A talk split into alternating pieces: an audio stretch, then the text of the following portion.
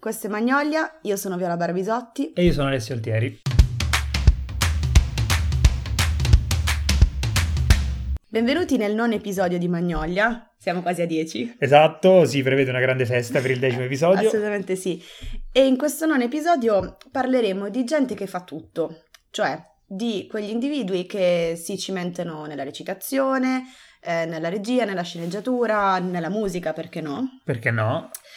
E, in particolare guarderemo quattro individui che fanno parte del cinema attuale, Sì. e che sono eh, Xavier Dolan, Britt Marling, Phoebe Waller-Bridge e Donald Glover, o Yes. Childish Gambino, come Sì. preferite. Anche se lui pare che non gli piaccia più tanto questo non gli nome. piace più, però- vuole mandarlo in pensione, ma non sono affari nostri. No, Eh, ovviamente non è una novità nel cinema eh, avere a che fare con individui che sono in grado di fare tutto, cioè possiamo tornare indietro e guardare i grandi come Charlie Chaplin, come Orson Welles, come Woody Allen, perché no, meno attore però grande regista e sceneggiatore, oppure possiamo tornare in Italia e guardare a De Sica, guardare a Gasman, eh, saltiamo in avanti, avrete sicuramente pensato a George Clooney, Ben Affleck, che come attore non è niente di che, però Eh. ha vinto l'Oscar per la sceneggiatura, e, mm, oppure grandi esempi italiani come Francesca Archibugi, sì. E Valeria Golino. Valeria che, Golino, insomma,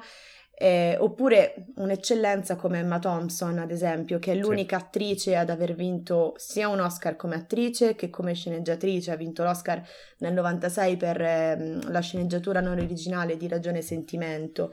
E, insomma, ci sono tanti esempi di persone che sono riusciti ad eccellere in tutto quello che hanno fatto Sì. eh, all'interno del mondo del cinema. Sì, la, la cui espressione, diciamo, il cui prodotto espressivo, artistico, eh, secondo noi è particolarmente significativo proprio perché deriva da una costruzione più generale da parte dell'individuo, appunto, come le chiamano te. Esatto. Cioè, eh, quell'individuo evidentemente ha bisogno di esprimersi in un certo modo e questo modo è scrivere il prodotto che poi dirigerà oppure scrivere il prodotto che poi reciterà, insomma, prendere parte in modo molto più ampio al processo creativo. C'è anche chi ha fallito, tra l'altro, c'è Certo. anche chi è partito come, come attore o come attrice e ha tentato di cimentarsi in altre cose e ha fallito miseramente. Tipo? O al contrario, no, mi viene in mente per dire Sofia Coppola. Sì. Sofia Coppola è partita come attrice un po' raccomandata, però Poi- lei ha fatto l'attrice in eh, Il padrino parte terza di suo padre, Francis Ford Coppola. E eh, la sua prova d'attrice è terribile. Lei nel padrino, mh, tanti l'hanno accusata di aver rovinato il padrino, quindi insomma, però fortunatamente questo le ha insegnato che fare l'attrice non era il lavoro suo, si è cimentata nella sceneggiatura e nella regia ed è uno dei migliori esempi che Certo. abbiamo di donne che sono in grado di fare tutto. Grandissima Sofia Coppola o la nostra amatissima Natalie Portman, esatto, per esempio. che è l'esempio opposto però. Che è cioè- l'esemppo opposto, cioè attrice che eh, la- personalmente io non l'apprezzo Però, però indubbiamente grande attrice che si è cimentata nella regia di un film eh, che ci dispiace dirlo ma è bruttissimo. Eh, il film si intitola Sognare e vivere ed è un film che racconta della nascita dello Stato di Israele eh, ed è un film eh, terribile, veramente bruttissimo, con una storia noiosa e lentissima. pieno di cliché di... pieno di cliché. C'è una scena di un ragazzino ehm, ebreo che dice a una ragazzina musulmana: Ma noi possiamo vivere tutti insieme in questo paese. che, che- cioè, mi dispiace, ma insomma, Natalie Portman ha dimostrato che non tutti possono fare tutto. Esatto, esatto. Che continua a fare l'attrice a noi va bene comunque. Sì. ecco. A proposito di attrici, mi viene in mente, di attrici, di attori, mi viene in mente che queste figure molto spesso eh, nascono come attori perché ovviamente eh, fare l'attore dà una notorietà diversa, cioè tu sei un attore, ti affermi come attore e poi ti, mh, ti sposti. Per esempio, mi è venuto in mente ehm, Mastandrea in Italia, super consolidato come uno dei migliori attori italiani che da diverso tempo a questa parte si sta cimentando anche con la regia, quindi insomma credo anche da un punto di vista produttivo, trovare i fondi, eccetera, eccetera, essere già un nome all'interno del cinema come attore paga di più in questo Certo, il processo. modo migliore per farsi conoscere, farsi vedere, quindi Eh, gli certo. attori insomma hanno un po' la vita un po' più semplice poi Sì. rispetto, rispetto agli sceneggiatori. Che è un'accusa che gli fanno molto spesso i registi registi, cioè quelli che fanno solo i registi, cioè arrivano questi attori che hanno recitato per diversi anni, magari anche bravi, e pensano di poter fare i registi. Hanno la presunzione, sì. Sì, Un sì, sì. po' come nel calcio quando arriva l'allenatore che è stato calciatore. Esattamente, esattamente questo. Sì, sì, sì, sì. E noi abbiamo pensato quindi a questi quattro personaggi e vorremmo entrare subito nel vivo parlando, secondo me, uno di quelli che in questo momento rappresenta al meglio questo concetto di gente che fa tutto, che è Xavier Dolan. Sì, probabilmente il più pop anche, più pop nel senso che... Probabilmente il più pop, sì. quello che piace di più, quello a, a- piace proprio a tutti, cioè piace molto al pubblico, piace anche abbastanza alla critica, anche lui ha la sindrome Sì. d'accerchiamento, pensa che la critica ce l'abbia con lui, una volta disse la critica se deve menare duro con me ci va giù duro, in realtà insomma poverino, sì, no, insomma Ecco, non è proprio così. eh. No, anzi, molte volte gli si perdona poi, non lo so, cioè è un po' quelli, è, è un individuo molto affascinante Sì. secondo me e quindi mh, tante volte gli si perdonano eh, eh, dei prodotti mediocri con Sì. la scusa ex Xavier Dolan. Ma non solo gli si perdonano, secondo me, anzi, ormai si è accost- Allora, ricordiamo, Xavier Dolan ha 30 anni, li ha fatti quest'anno, perché è classe 1989, e ha all'attivo 6-7 film, una cosa del genere. E quindi è, è stato l'enfant prodige del cinema. Ovvio, ovvio. e tra l'altro ha, mh, due volte a, Vene- a, scusa, a Cannes ha Cannes. avuto dei riconoscimenti, ha quindi vinto insomma... entrambe le volte. eh, cioè, non, non il premio No, principale, il però- premio principale però ha vinto, dei premi, sì, sì. esatto. e mh, ha vinto, lo diciamo a questo punto, alla- nella 69esima edizione ha vinto eh, il Grand Prix per Solo la fine del mondo Sì. e nella 67esima edizione ha vinto il premio della giuria per Mammi, che secondo me è il suo, È il suo migliore. il suo migliore. Quello che volevo dire però è che appunto, per esempio, è Solo la fine del mondo, che è stato un film incensato un po' da tutti, secondo me non è affatto uno dei suoi migliori. Quello che tra l'altro ha vinto il premio più importante per il Grand Prix a Cannes è Certo. uno dei premi più importanti a livello mondiale.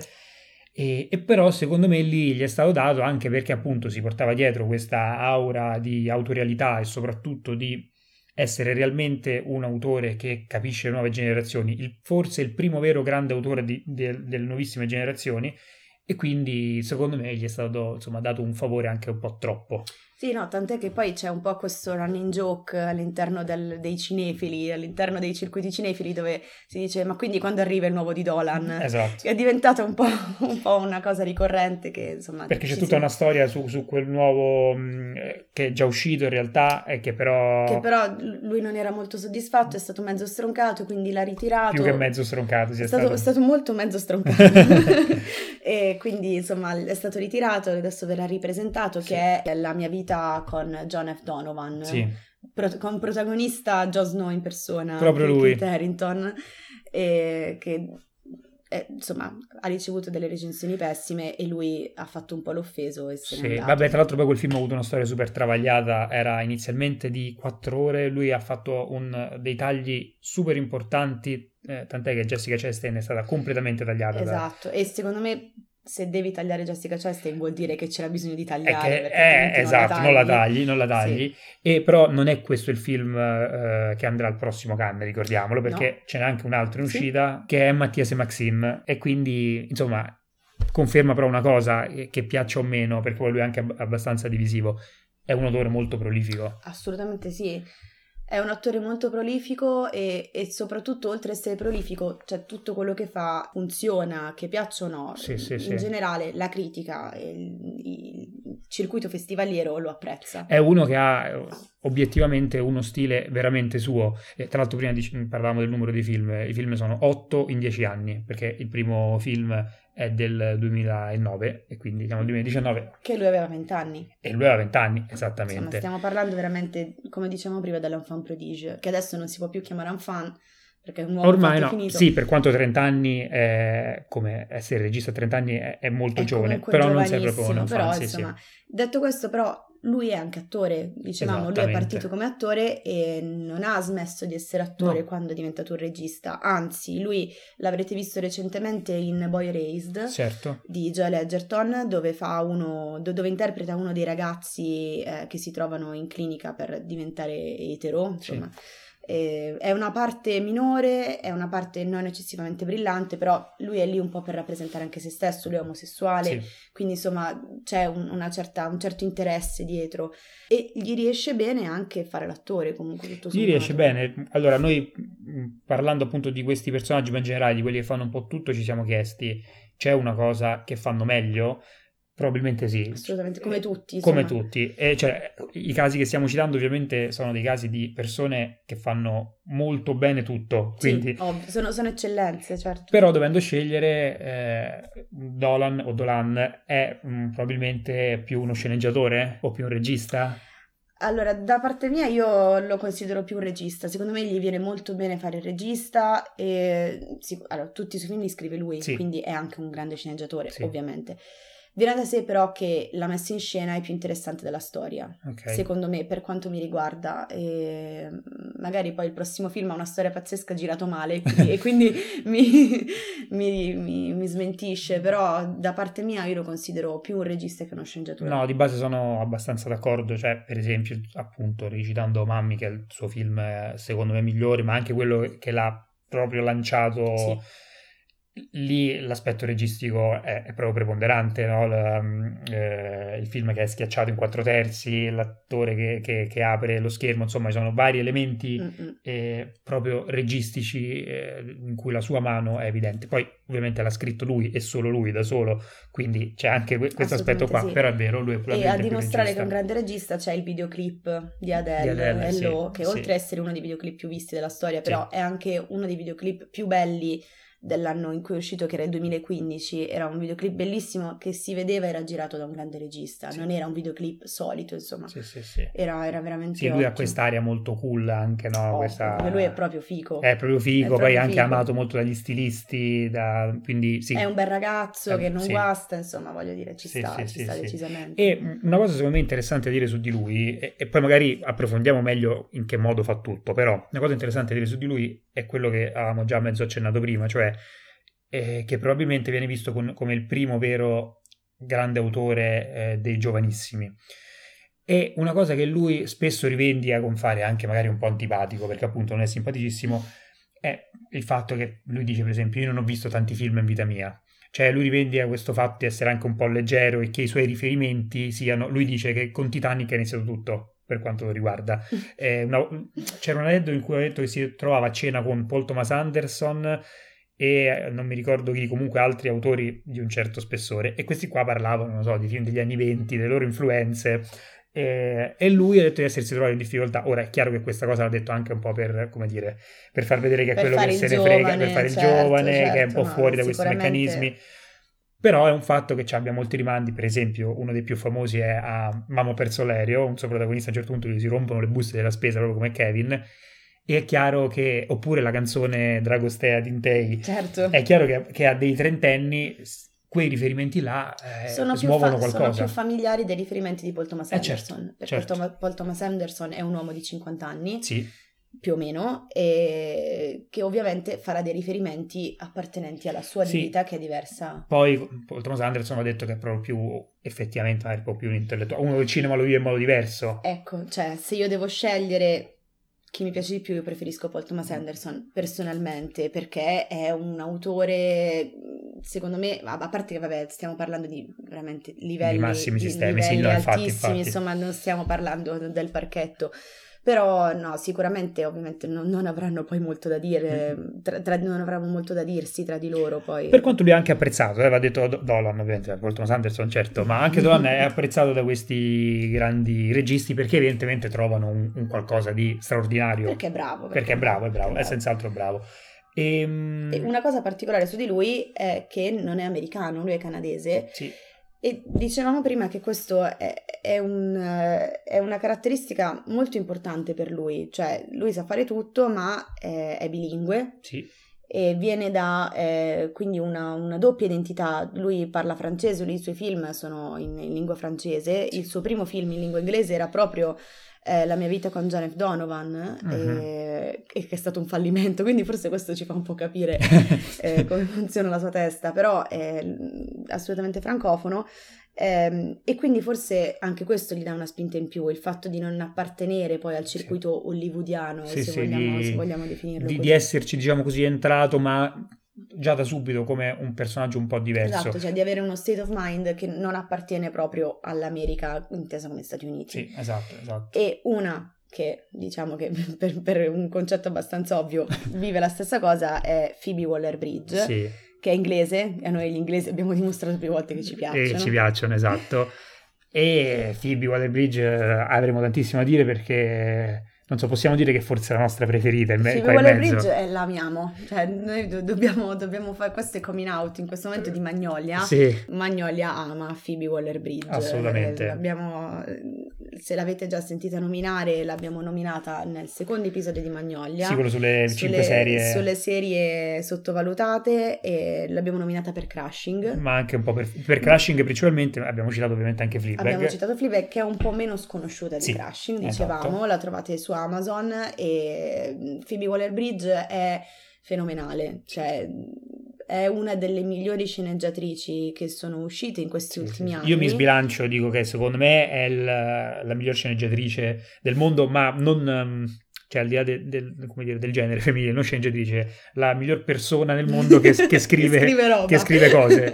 Eh, no, non ce n'è come lei, secondo me. È molto molto brava, ha un modo di scrivere sincero, ha un modo di scrivere che non è una parola usata a caso, sincero, no, no. cioè ha proprio un modo, si dice che uno racconta quello che conosce. Sì. Lei racconta quello che conosce e lo fa in un modo che non fa nessun altro. Vi diciamo solo, sempre per sbilanciarsi, sì. che è stata chiamata sì. per contribuire alla sceneggiatura del 25 film della saga di James Bond.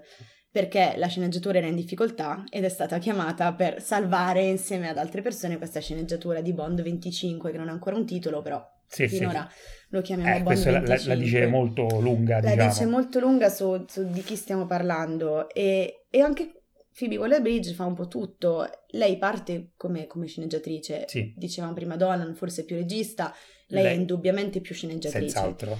Però è anche un'attrice, no? eh, lei è la protagonista di Crashing, sì. è la protagonista di Fleabag, Fleabag sì. la... eh, però insomma è apparsa anche in, nell'ultimo film di Star Wars, sì. In uh, Solo a Star Wars sì, Story, sì, tra l'altro con un altro dei nostri, del, eh certo, dei nostri eh certo. protagonisti della puntata di oggi che è Donald Glover. Che Donald Glover. E Phoebe Waller-Bridge faceva mm, la voce di un droide, quindi non era fisicamente lì, però se l'avete guardato in lingua originale la sua voce l'avete riconosciuta, però diciamo che la sua caratteristica principale è questa scrittura tagliente e, e genuina poi Sì, eh, allora i, i, prodotti suoi eh, ormai forse si fa fatica a definirli di punta perché ha fatto tante altre cose, ha fatto per esempio Killing Eve che abbiamo già citato, però anche lì ripetiamolo, BBC America l'ha chiamata e ha detto vogliamo fare una serie tratta da questi eh, racconti, falla tu, completamente tu, la sceneggiatura, che appunto anche lì è un attestato di, di discreta esatto, stima, come dire. E quindi quelle, però diciamo che i due prodotti che l'hanno lanciata, che sono appunto Fleabag e Crashing, che tra l'altro sono usciti tipo a, a poco tempo di distanza, sì. e sono due eh, prodotti che lei ha scritto e che lei ha interpretato come protagonista, dove c'è proprio la cosa che hai detto te, cioè racconta, mh, per dire, Donald Glover, di cui parleremo dopo, secondo me nel, in Atlanta effettivamente racconta proprio quello che ha visto, che ha vissuto.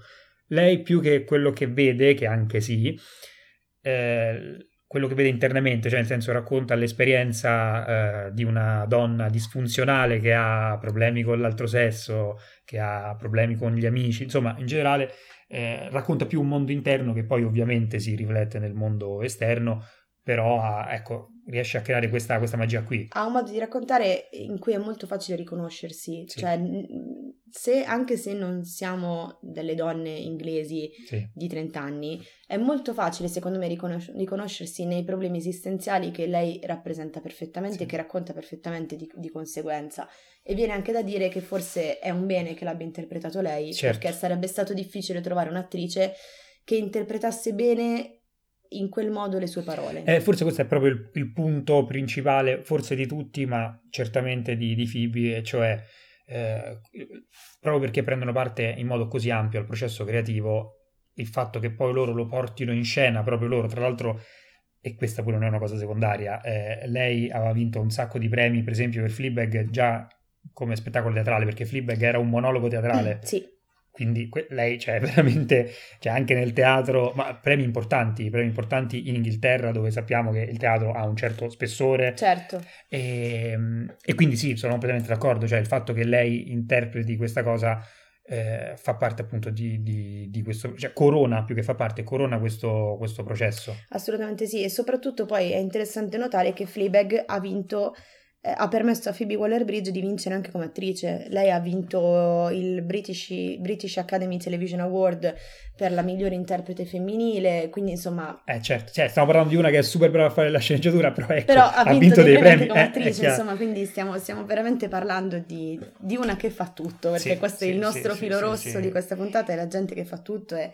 Quindi decisamente lei è un esempio. Lei è un esempio, sì, senso. c'è una, secondo me la cosa migliore è, è il, il, grado di drammaticità che lei riesce a raggiungere e però quanto fa ridere. Fa ridere in una maniera, ma veramente a crepapelle, ovviamente con, sì. con, uno stile inglese, però a crepapelle, fa veramente, crea delle situazioni per contrasto che fanno troppo Ci ridere. Ci sono dei momenti dove voi state guardando Fleabag e state piangendo, sì. perché è successo qualcosa di tragico e sì. state piangendo e vi ritrovate a piangere e a ridere con gli occhi pieni di lacrime, non capite perché, però state ridendo e quindi è la cosa importante. E la sua bravura secondo me si vede, a parte tra, dopo tutte queste cose che abbiamo detto, però si vede anche eh, in, nella seconda, seconda stagione di Killing Eve, che non è eh, sceneggiata da lei, ma di cui lei rimane produttrice, che rimane una, una serie grandiosa. Mm, secondo me perché lei ha, come dire, tracciato un sentiero da seguire, evidente. Però c'è nell'ironia, per esempio, un qualcosa in meno, uh, cioè lei è molto più fina, è molto più appunto... Cioè, eh, si sente la sua mancanza. Si sente un po' la sua mancanza, per quanto la serie, secondo me, è una tra le migliori in, in circolazione e quindi va comunque vista. Però il fatto che non la scriva più lei si sente. Si sente un po', cioè si vede. Eh, e però... questo dimostra a maggior ragione la sua eh, bravura. D'altronde sei una delle più brave del mondo. Esatto. Eh. no, vi dimostra la sua bravura anche il fatto che HBO eh, recentemente, sì. a marzo 2019, le abbia ordinato una serie che sì. si, intitola, si, intitolerà Run sì. e mm, che lei ha creato insieme a una sua partner di lunga data che è Vicky Jones e che avrà come protagonisti Donald Gleason e eh, Merritt Weaver. Non si sa ancora bene di cosa parlerà, però insomma HBO che sta cercando disperatamente qualcosa che sostituisca il trono di spade ha chiamato Phoebe Waller-Bridge, sì. insomma, quindi è, è, una che va. Sì, che poi allora qua adesso per come dire, concludere il discorso su, su Phoebe, vorrei che dire non concluderemo mai. Che non concluderemo mai perché ne parleremo. Cioè, voglio dire questo adesso senza veramente entrare in discorsi di genere che sono sempre un po' pericolosi, difficili. Però mi sembra abbastanza lampante che se una eh, donna ce la fa così tanto, cioè se un canale come HBO la chiama, vuol dire che deve essere quantomeno molto più brava degli altri, quantomeno. Perché se un canale come HBO e BBC America e, e, e per film di Bond ti chiamano perché ti riconoscono questi meriti, secondo me nel mondo in cui viviamo vuol dire che sei veramente sì, molto soprattutto, brava. Soprattutto quando accade con prodotti che non sono propriamente femminili. Esatto. Cioè, eh, Fleabag, Crashing, lei scrive da donna, sì. quindi insomma c'è un'impronta femminile. Bond 25 non servirebbe, giustissimo, giustissimo. non servirebbe l'impronta di una donna, quindi magari sì invece, perché insomma, però eh, cioè, non classicamente era, non servirebbe, non ecco, sì, sì, ecco, sì, assolutamente, ma io sono dell'opinione che Bond non è importante, insomma, c'è qualcuno che vorrebbe che diventasse, Bond diventasse una donna, per me non, non me ne frega però vi fa capire che lei è in grado di scrivere anche cose che non le appartengono certo. propriamente, ma è brava, quindi, esatto. lo, quindi lo farà esatto. benissimo esatto. e questo sarà il miglior film di James Bond di sempre. Ma io secondo me sì, però, però sono un po' di parte, però secondo me sì. E parlando di donne sì. che fanno bene, un'altra, un, altro grande amore di Alessio. È, un'altra, è, è, un'altra tua grande, no un'altra, è una tua grande avversaria, diciamo, no, perché allora, tu la detesti. Io la detesto, però ha una storia pazzesca. Sì. Stiamo parlando di Brit Marling. E qui ci spostiamo negli Stati Uniti. Ci spostiamo negli Stati per Uniti. Rimanerci, per rimanerci. Per rimanerci, sì, per, per, sempre a questo punto, no. Eh, parliamo di Brit Marling, che forse il nome non vi dice niente, nel senso che non è conosciuta per il eh, suo nome, sì, secondo me, esatto, non ancora, esatto, forse esatto, un giorno. Esatto. Però è ehm, la protagonista della serie TV di OA sì. che trovate su Netflix, che, di cui ha appena debuttato, appena, da un mesetto, ha appena sì. debuttato la, la, seconda stagione e che è una delle serie più di successo di Netflix in assoluto. È stata, la seconda stagione è stata, è stata super attesa. Allora, io personalmente la odio, odio, odio DOA, cioè...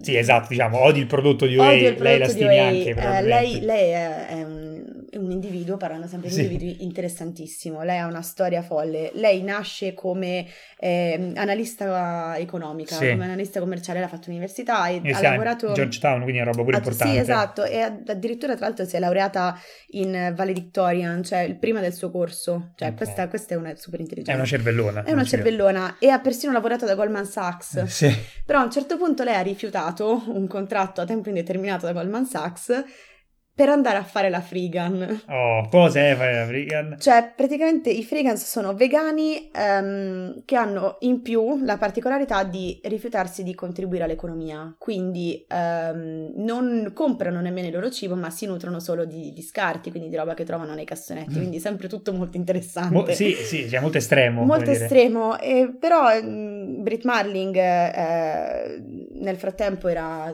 ha iniziato a voler fare l'attrice, però si rifiuta categoricamente di rientrare nei canoni delle attrici ad Hollywood, si rifiuta assolutamente di essere presa per parti che con, continuano insomma lo stereotipo dell'attrice ad Hollywood, tant'è che decide, come molti poi che rifiutano di calarsi negli stereotipi, decide di iniziare a scrivere la sua roba.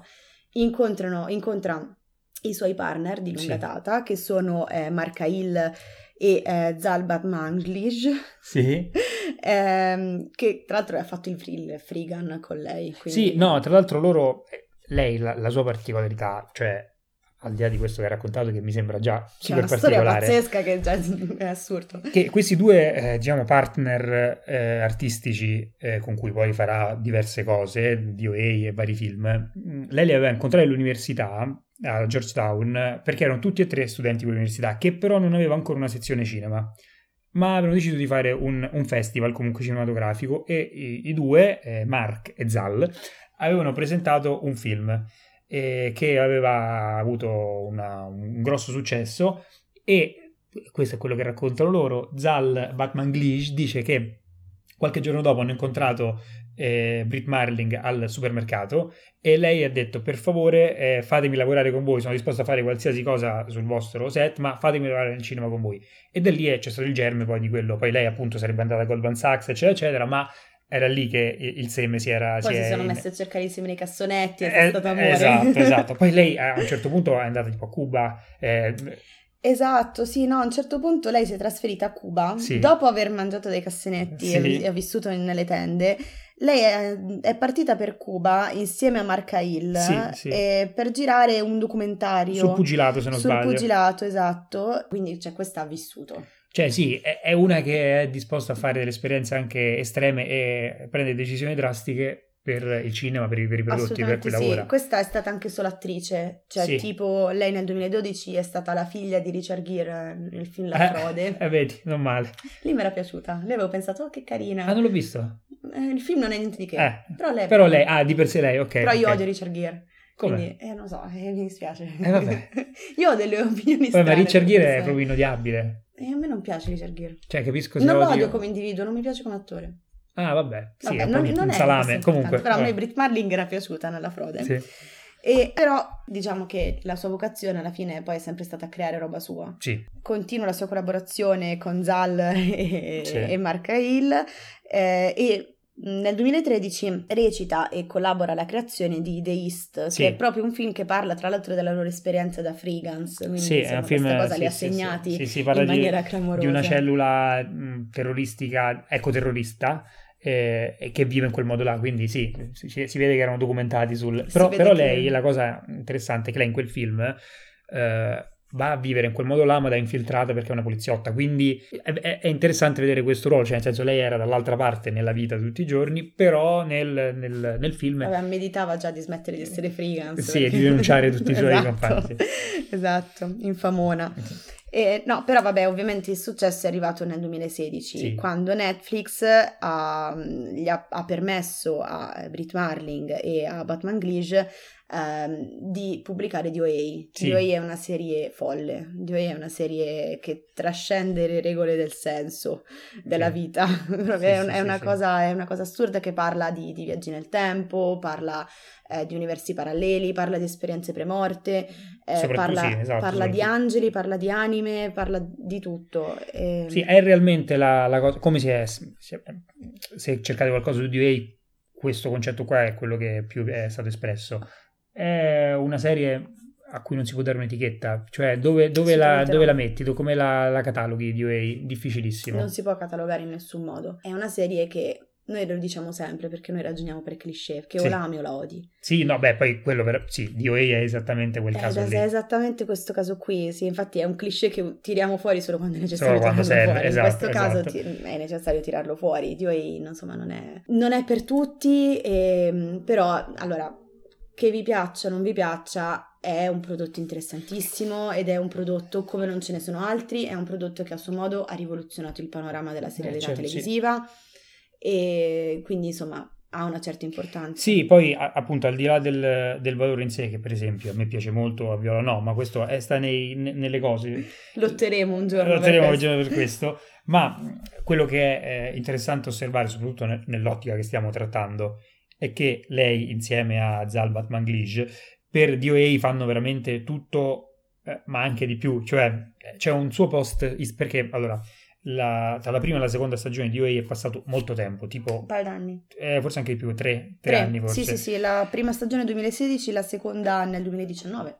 Esatto, quindi di solito le, le seconde stagioni escono più ravvicinatamente, tre anni sono tanti. Soprattutto quando abbiamo a che fare con Netflix, Sopra... che esatto. vuole tutto e subito. Esatto, infatti, e poi con, con una trama così complessa è difficile tre anni dopo ritornarci. Comunque, eh, gli venivano, le, venivano, le, venivano, fatte molte richieste sul perché non usciva e lei con un post abbastanza lungo ma chiaro ha spiegato che il eh, complesso di creazione di DOA era totalmente diverso rispetto a qualsiasi altra cosa, cioè dice di solito sono degli showrunner, c'è la figura del showrunner che poi o, um, gli sceneggiatori che magari scrivono le prime tre puntate si girano, ma mentre si girano nel frattempo stanno scrivendo la 4, la 5, la 6. Invece qua lei e Zal dovevano eh, eh, scrivere tutta la serie prima, perché poi lei, lui avrebbe girato eh, come regista e lei come, avrebbe, avrebbe, recitato, come, come protagonista. Quindi è una situazione totalmente sui generis eh, che sì, poi c'è da dire che DOA va pensato bene, cioè sì, sicuramente esatto, loro non possono inventarsi esatto. al momento quello che succederà, è una serie piena di diramazioni. Che, che, deriva dalla loro testa e basta, anche perché certo. lei ha detto anche questo, cioè non, non abbiamo un soggetto da un, un, libro o da qualcos'altro, è una, cosa, una storia che dobbiamo completamente inventare noi e quindi e, insomma, la, la, la, difficoltà e il processo molto lungo deriva, deriva anche da questo. Mm, diciamo prima, allora, un caso a te perché non piace? Per, ta- per, varie motivazioni. Per varie motivazioni. Però il fatto che sia così assurdo probabilmente non aiuta, no? Esatto, no, allora a me piacciono le cose assurde. Sì. Io me ne guardo le cose assurde. E la mia più grande critica di oggi è stato che è, è esagerato, non mm-hmm. sa bene dove andare e nel dubbio va dappertutto. E quindi mm. per me, insomma, per quanto a me la seconda stagione è piaciuta un po' di più. Ok. Quindi forse nel frattempo sono cambiata io, non lo so, magari mi rivedrò la prima, ci penserò. No, beh, l'ha detto la seconda stagione è abbastanza diversa. La seconda stagione è abbastanza diversa, si avvicina un po' più a quello che piace a me, per quanto ci siano comunque delle cose... A me Brit Marling non sta particolarmente sì. simpatica, però ovviamente, cioè, abbiamo a che fare con un prodotto che vi fa capire qual è il suo valore. E anche una particolarità, cioè eh, abbiamo detto negli autori che abbiamo citato prima che molto spesso quello che raccontano di Dolan forse abbiamo detto un po' meno. Dolan molto spesso racconta storie, per esempio, di ragazzi problematici, omosessuali. Omosessuali, quindi, esatto, dello strano rapporto con le madri. Con le madri. Il primo film si chiama Ho ucciso mia madre, quindi... Certo. E nel caso di, di Brit Marling, che sembrerebbe più complicato fare questo ragionamento, nel senso, per esempio, DOA appunto è così delirante. Cioè, non può essere la vita di un essere umano che esiste. Ecco. E però lei ha dato questa spiegazione, dice che eh, alcune parti, soprattutto la seconda stagione, che è molto onirica, derivano da dei sogni che lei e il suo eh, compagno di lavoro Zalbat Manglish eh, fa, fanno eh, perché hanno un'attività onirica a quanto pare molto, molto prolifica ma soprattutto evidentemente lei eh, sia Zal ma anche eh, Mark l'altro Mark amico di, sì. di, di università sono affascinati innanzitutto dalla fantascienza dal, dalle esperienze premorte, dal fatto che ci sia un universo parallelo, cioè è quello la sfera dei loro interessi. Infatti, per esempio, c'è un film tipo Another Earth che parla proprio di questo, cioè sembra veramente quasi un, un DOA in, um, dire, in, uh, in potenza, ecco, e quindi se non è un'estensione del suo mondo interiore, quantomeno è un'estensione di quello che lei è, da cui lei è interessata. Di quello che lei è dentro, di me, inside. Esatto, esatto, esatto. lei dentro viaggia, e fa, fa, viaggi che noi non possiamo nemmeno esatto. immaginare, come lo saprà lei. Esatto. E arriviamo all'ultimo personaggio della sì. puntata, un altro americano, sì. come Brit Marlin, che ha una vita un po' diversa e che parla di cose un po' diverse. Certo. Stiamo parlando di Donald Glover, che come anticipavamo prima forse lo conoscete come il Childish Gambino, sì. forse per poco, non si sa, lui ha detto che non lo vuole più, però non ha più annunciato niente, quindi... Su Instagram so. siamo ancora così, va Si chiama ancora così, quindi insomma, però Donald Glover è, secondo me, di questi è quello che ha esplorato più campi in assoluto. Beh sì, senz'altro. Eh, perché oltre al cinema, dove ha lavorato come attore, sceneggiatore e regista, uh-huh. cinema e serie tv, eh, lui ha una carriera pazzesca come musicista. Certo. Appunto, Childish Gambino è il suo pseudonimo quando canta sì. e, ed è uno dei rapper più apprezzati in assoluto a livello mondiale, credo, sì. in questo sì, momento. Sì, sì, sì, sì, come no. E... This is America è il singolo che ha proprio spaccato l'internet per, spaccato quando l'internet, è uscito esatto. per il esatto. video insomma che, che, è stato che ha colpito molto ma in generale perché è una super canzone e beh possiamo collegarci un po' al fatto che diciamo ognuno racconta di quello che sa. Certo. Donald Glover racconta tantissimo la situazione di un uomo afroamericano nell'America degli anni 2000. Sì. Che è una cosa che caratterizza tantissimo il suo modo di fare cinema, sì. il suo modo di essere, il suo modo di, di fare musica. E, però lui ha iniziato come eh, scrittore comico, lui ha iniziato come comico, ha iniziato a fare stand up, ha iniziato a scrivere cose. Lui ha, si è fatto conoscere in un modo interessantissimo. Lui ha mandato una sua sceneggiatura per i Simpson Ok. eh, a David Miner, che è uno sceneggiatore. David Miner gli ha detto no per i Simpson, gli ha detto mm. questa cosa non va bene per i Simpson, però ha passato la sua sceneggiatura a Tina Fey, un'altra grande che, eh, fa, tutto, che fa tutto, che è una delle donne... È tutto bene. Che fa tutto, tutto bene. È la sceneggiatrice di Mean Girls, sì. che adesso il miglior film della storia del cinema. no, però un film nel suo genere assolutamente iconico. E, um, Tina Fey gli ha proposto di eh, entrare come sceneggiatore nella serie 30 Rock, che sarebbe stata perfetta per le serie mh, sottovalutate. Sì, sì. Perché questo non in generale, ma in Italia è assolutamente sconosciuto. Ma diamocelo come regola, noi probabilmente ogni puntata uscirà qualcosa che va bene, quindi voi state esatto. sempre pronti a... Esattamente, sì, state pronti a guardare per la, a cercare la playlist che, esatto. che, che pubblicheremo tra qualche giorno.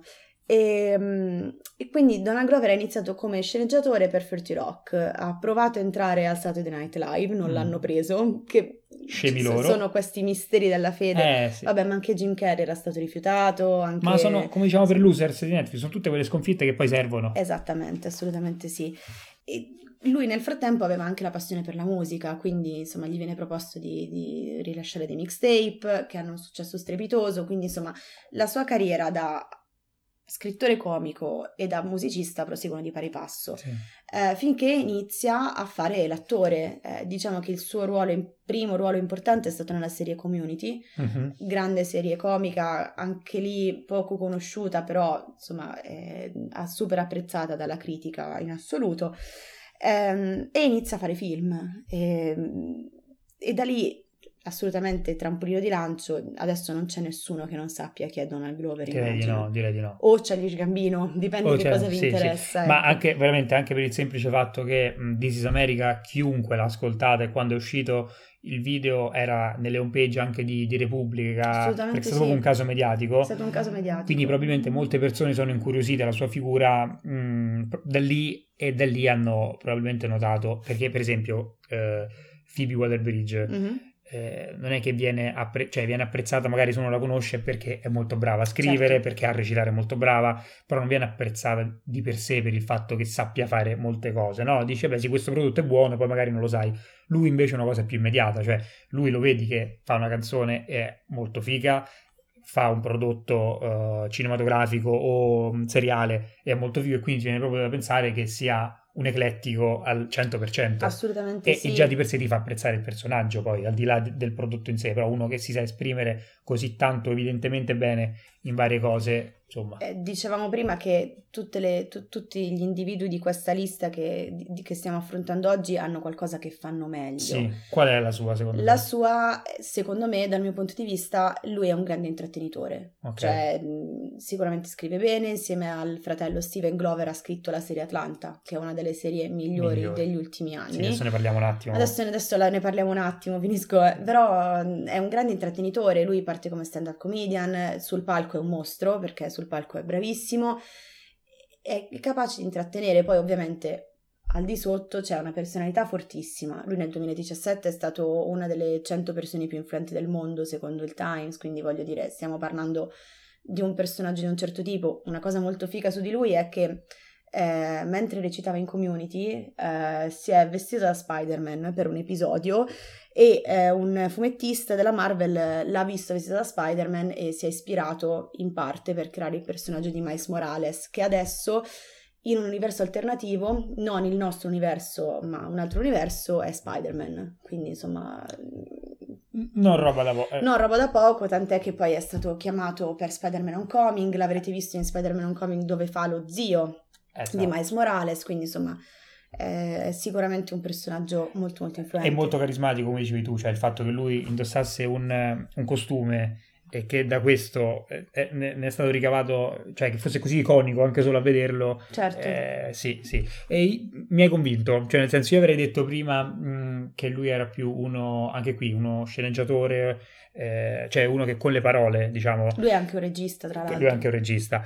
Però è vero, cioè probabilmente è, è proprio il fatto, la, la, la, sua presenza scenica, ecco la cosa che per più quanto paga. tutti e quattro sono molto carismatici. Prima tutti dicevamo di Dolan, sì, no, no, sono personaggi quattro, molto sì, carismatici, però più di tutti Donald Glover, cioè è proprio un... Dio, anche Phoebe... Anche Phoebe, vabbè, ma l'amiamo, non eh. conta. No, però di tutti e quattro, tutti hanno, diciamo, un, un'arte verso cui propendono di più. Eh, Donald Glover propende, propende in generale... Sì per l'intrattenimento, in, in, sé per sé poi, sì, sì, sì, intrattenimento musicale. Il suo primo tour che ha fatto come Childish Gambino alternava la musica alla stand-up comedy, cioè a un certo punto smetteva di cantare, prendeva il microfono e faceva cioè, battute. Cioè, diciamo che lui deve stare su un palco che sia un set, diciamo così, in senso esposto al pubblico e lì esatto, è, il è suo... la forza, assolutamente.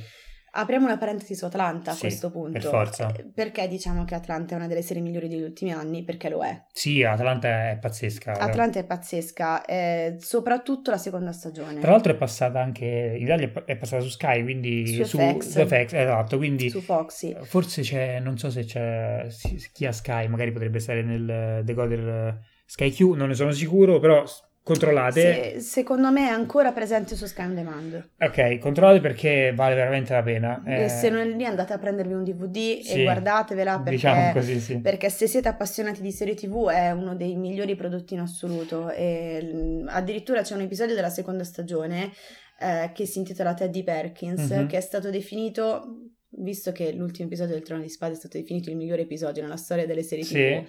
Teddy Perkins, secondo me, è uno dei migliori prodotti televisivi degli ultimi anni, in assoluto. Allora, diciamo in breve per, per contestualizzare per chi non lo conoscesse, Atlanta racconta di Atlanta, appunto, della esatto, città, certo. che è una città fondamentale tra l'altro per il rap, per la, la scena hip hop. Mm, racconta la vita di, di, questo ragazzo, lui che è protagonista insieme ad altri, che è un po' uno spiantato, vogliamo dire, nel senso uno che si deve, no, spiantato, però uno che si deve arrangiare per vivere, che ha una figlia, una compagna con cui sta in rapporti un po' problematici, si avvicinano, si allontanano e, e, che prova a fare il manager a suo cugino. Sì, che, che è un, rapper emergente. emergente. E, e, quindi insomma riprende tutte queste, queste, dinamiche, però ovviamente ci sono tutti, come dire, sia i meccanismi umani, cioè del, di quello che parte veramente dai sobborghi per cominciare a passare il radio, le, le, le pistole, le discoteche.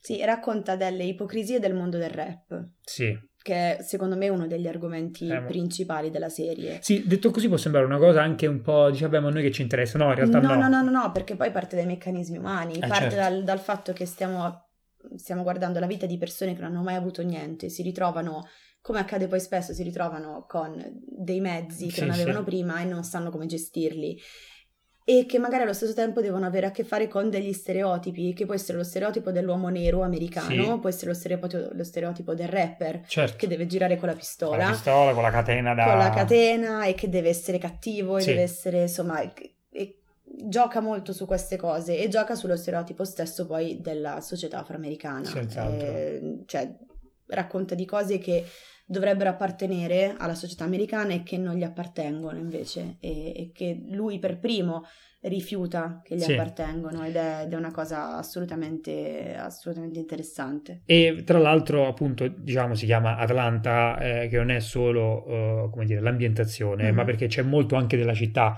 La seconda stagione, che sono d'accordo con te, è, la, è più bella. però- Mhm. no, cioè, più- mi piace anche molto la prima, però la seconda è molto più profonda e complessa. Eh, c'è un passaggio, per esempio, forse è proprio tutta, adesso non mi ricordo bene, però eh, la, la- fase, diciamo, prima delle vacanze di Natale, Mhm. e- in cui eh, avevo letto anche un'intervista in cui diceva che ad Atlanta si eh, moltiplicano all'ennesima potenza i furti Certo. perché eh, No, esatto. c'è tanta gente che non ha soldi ma deve fare Deve regali fare di Natale. E tant'è E che la si vede. seconda stagione non si chiama Atlanta 2 o Atlanta Season 2 ma si chiama Atlanta Robin Season. La Eh, Robin Season, esatto. come dici tu, è la stagione che precede il Natale. E no, è, è una cosa interessante, ecco, ecco, che stavo vedendo qua, è che lancia tra l'altro due attori che poi sono diventati, eh, in realtà tre, perché anche la sua compagna Zazie Beetz, Eh, sì. sì, però eh, quello che fa Darius, che è l'amico che abbiamo citato per noi, Che abbiamo citato per noi, sì. perché è un po' lo stereotipo del- dell'afroamericano che crede nei complotti del governo. Non lui, il suo personaggio in Atlanta. il suo personaggio in Atlanta, ovviamente. Sì, sì. Darius, appunto, è il Sì. personaggio. eh, lui si chiama. Stanfield, Esatto. sì. Ma anche eh, suo cugino, Alfred Paperboy, eh, che ha un nome un po' complesso. Che è Brian Tyree Henry. Bravissima. È un personaggio adesso super in vista. Per esempio, stava anche il red carpet eh, degli Oscar. Certo, Eh, ha presentato un premio agli Oscar Quindi, insomma. insieme a Melissa McCartney, sì. Quindi ecco, per dire, per dire del valore, cioè eh, il valore di un prodotto si misura tante cose, però il fatto che poi gli attori siano così lanciati, sì. E Zazie Beetz, che in, ehm, in Atlanta fa la sua compagna, è stata recentemente in Deadpool. Faceva Esatto, Domino in esatto. Deadpool ed è molto molto brava ed è molto molto bella e sono, sono tutti... Li ha, li ha lanciati in maniera assoluta, ma perché di partenza erano molto bravi. Molto bravi, e tant'è che poi il regista, uno, uno di quelli che ha girato più episodi ad Atlanta, che è Hiro Murai, sì, è un grandissimo collaboratore. sì, di c'è un sodalizio Glover artistico, sì. che è il regista di This is America, quindi Sì. insomma grandissimo, e che ha girato anche l'ultimo progetto di Donald Glover, Sì, che è Guava Island, su Amazon Prime su. Amazon Prime e che- Rihanna anche, tra l'altro. con Rihanna, esatto, che è stato un po' criticato. Sì, allora, diciamo che è un prodotto quantomeno da vedere per, per farsi un'idea, però sì, è stato, è, è stato po' molto criticato, criticato. mm, è stato, è stato definito come la prova che Donald Glover non può fare tutto. Mm, Eh, ha provato, Donald Glover ha provato a fare una cosa simile a quella che aveva fatto Kanye West Sì, con Runway, cioè rilasciare un corto barra mediometraggio per lanciare un disco, eh, però... un Kanye- musicarello, diciamo. Esatto, esattamente, però insomma con Guava Island Donald Glover non ci è riuscito, Donald Glover o Charlie il Gambino Sì. non ci è riuscito perché è un prodotto che mh, è stato definito un'autopromozione in sé per sé. Un po' smaccata, un, po', diciamo. un po' smaccata, un po' senza poi profondità che ci si aspetterebbe da, Donald Glover perché ha dimostrato che può avere profondità. E poi averle come, certo. Assolutamente sì, però lui è anche solo attore, Sì. cioè lui è stato in The Martian, mhm. lui è stato in The Lazarus Effect, eh, lui è stato in Magic Mike XXL. No, però a parte quello è sicuramente, sicuramente un, un renaissance man, no? Come dicono gli americani. Ovvero spiega? Un- cioè uno che sa fare tutto, cioè, parte da, insomma, tra ispirazione da Leonardo da Vinci, Dalle no? multiforme virtù, sì, esatto. Esatto, esatto, cioè da, da gente che, che ha diverse virtù e che sa fare tutto come Leonardo da Vinci. Eh sì. Quindi Donald Glover non è Leonardo in da scala, Vinci sì. in scala, però nel, suo, nel mondo dell'intrattenimento è un piccolo Leonardo da Vinci, anche lui giovane, giovanissimo, sì. giovanissimo, 30 Ormai anni. non più, forse leggermente più, ma sono tutti nati, diciamo, Tutti fino agli fine degli 80. anni 80, Sì, esatto, quindi, tutti, tutti più o meno coetanei, quindi sono, sono assolutamente di ottimi esempi Sì, di questa sì, cosa. sì. Però quello che vuol dire, la, la morale, non c'è una morale ovviamente, ma la morale di questo nostro discorso quale potrebbe essere? Secondo me il fatto che i prodotti, e poi allora mettiamo in chiaro una cosa, noi abbiamo citato questi che sono gli esempi come al solito eh, un po' più, che a noi ci piacciono di più, che in qualche modo possono essere anche più Ovvio. facilmente raggiungibili. Ovvio, nel mondo del cinema ci sono tantissimi esempi, però ad esempio che rappresentasse un pochino il concetto che volevamo comunicare in questo episodio, ci ha pensato Tina Fey, per tornare a Tina Fey, parlando Sì. proprio di Donald Glover, cioè quando Donald Glover è stato definito uno dei 100 individui più influenti Sì. del mondo, Tina Fey ha scritto la sua presentazione proprio perché hanno questo rapporto eh, e ha scritto che Donald Glover rappresenta la consapevolezza della sua generazione di poter essere quello che vogliono e di poter cambiare quello che vogliono essere in ogni momento. Questo rappresenta perfettamente poi tutti i personaggi che abbiamo citato Sì. e un po' questa tendenza nel mondo del cinema Mhm. che si sta creando che uno non fa solo una cosa, No, ma cerca di inventarsi, che è un po' poi quello che facciamo noi Esatto. a modo nostro, cioè che noi dobbiamo essere capaci di fare tutto. Sì, dobbiamo quantomeno provarci e dobbiamo avere, e, e questa è una loro grande virtù, hanno il coraggio di, di provare a Esatto. fare tutto che non è assolutamente secondario, come dire. Assolutamente no. E poi secondo me anche da un punto di vista, come dire, artistico, della godibilità del prodotto, se un prodotto è fatto da un qualcuno che si mette al centro di quello che sta interpretando, scrivendo o dirigendo, si vede, cioè si vede che c'è un- un'alchimia particolare in quello che poi è, è messo in scena E un'organicità. è un'organicità totale. E tutti gli esempi che abbiamo citato sono organici, sono eh, autoriali, eh, insomma, hanno un qualcosa in più che, che secondo me gli va riconosciuto e che li rendono appunto speciali. E con questo vi salutiamo. Questo era Magnolia Io ero Viola Barbisotti. e io ero Alessio Altieri.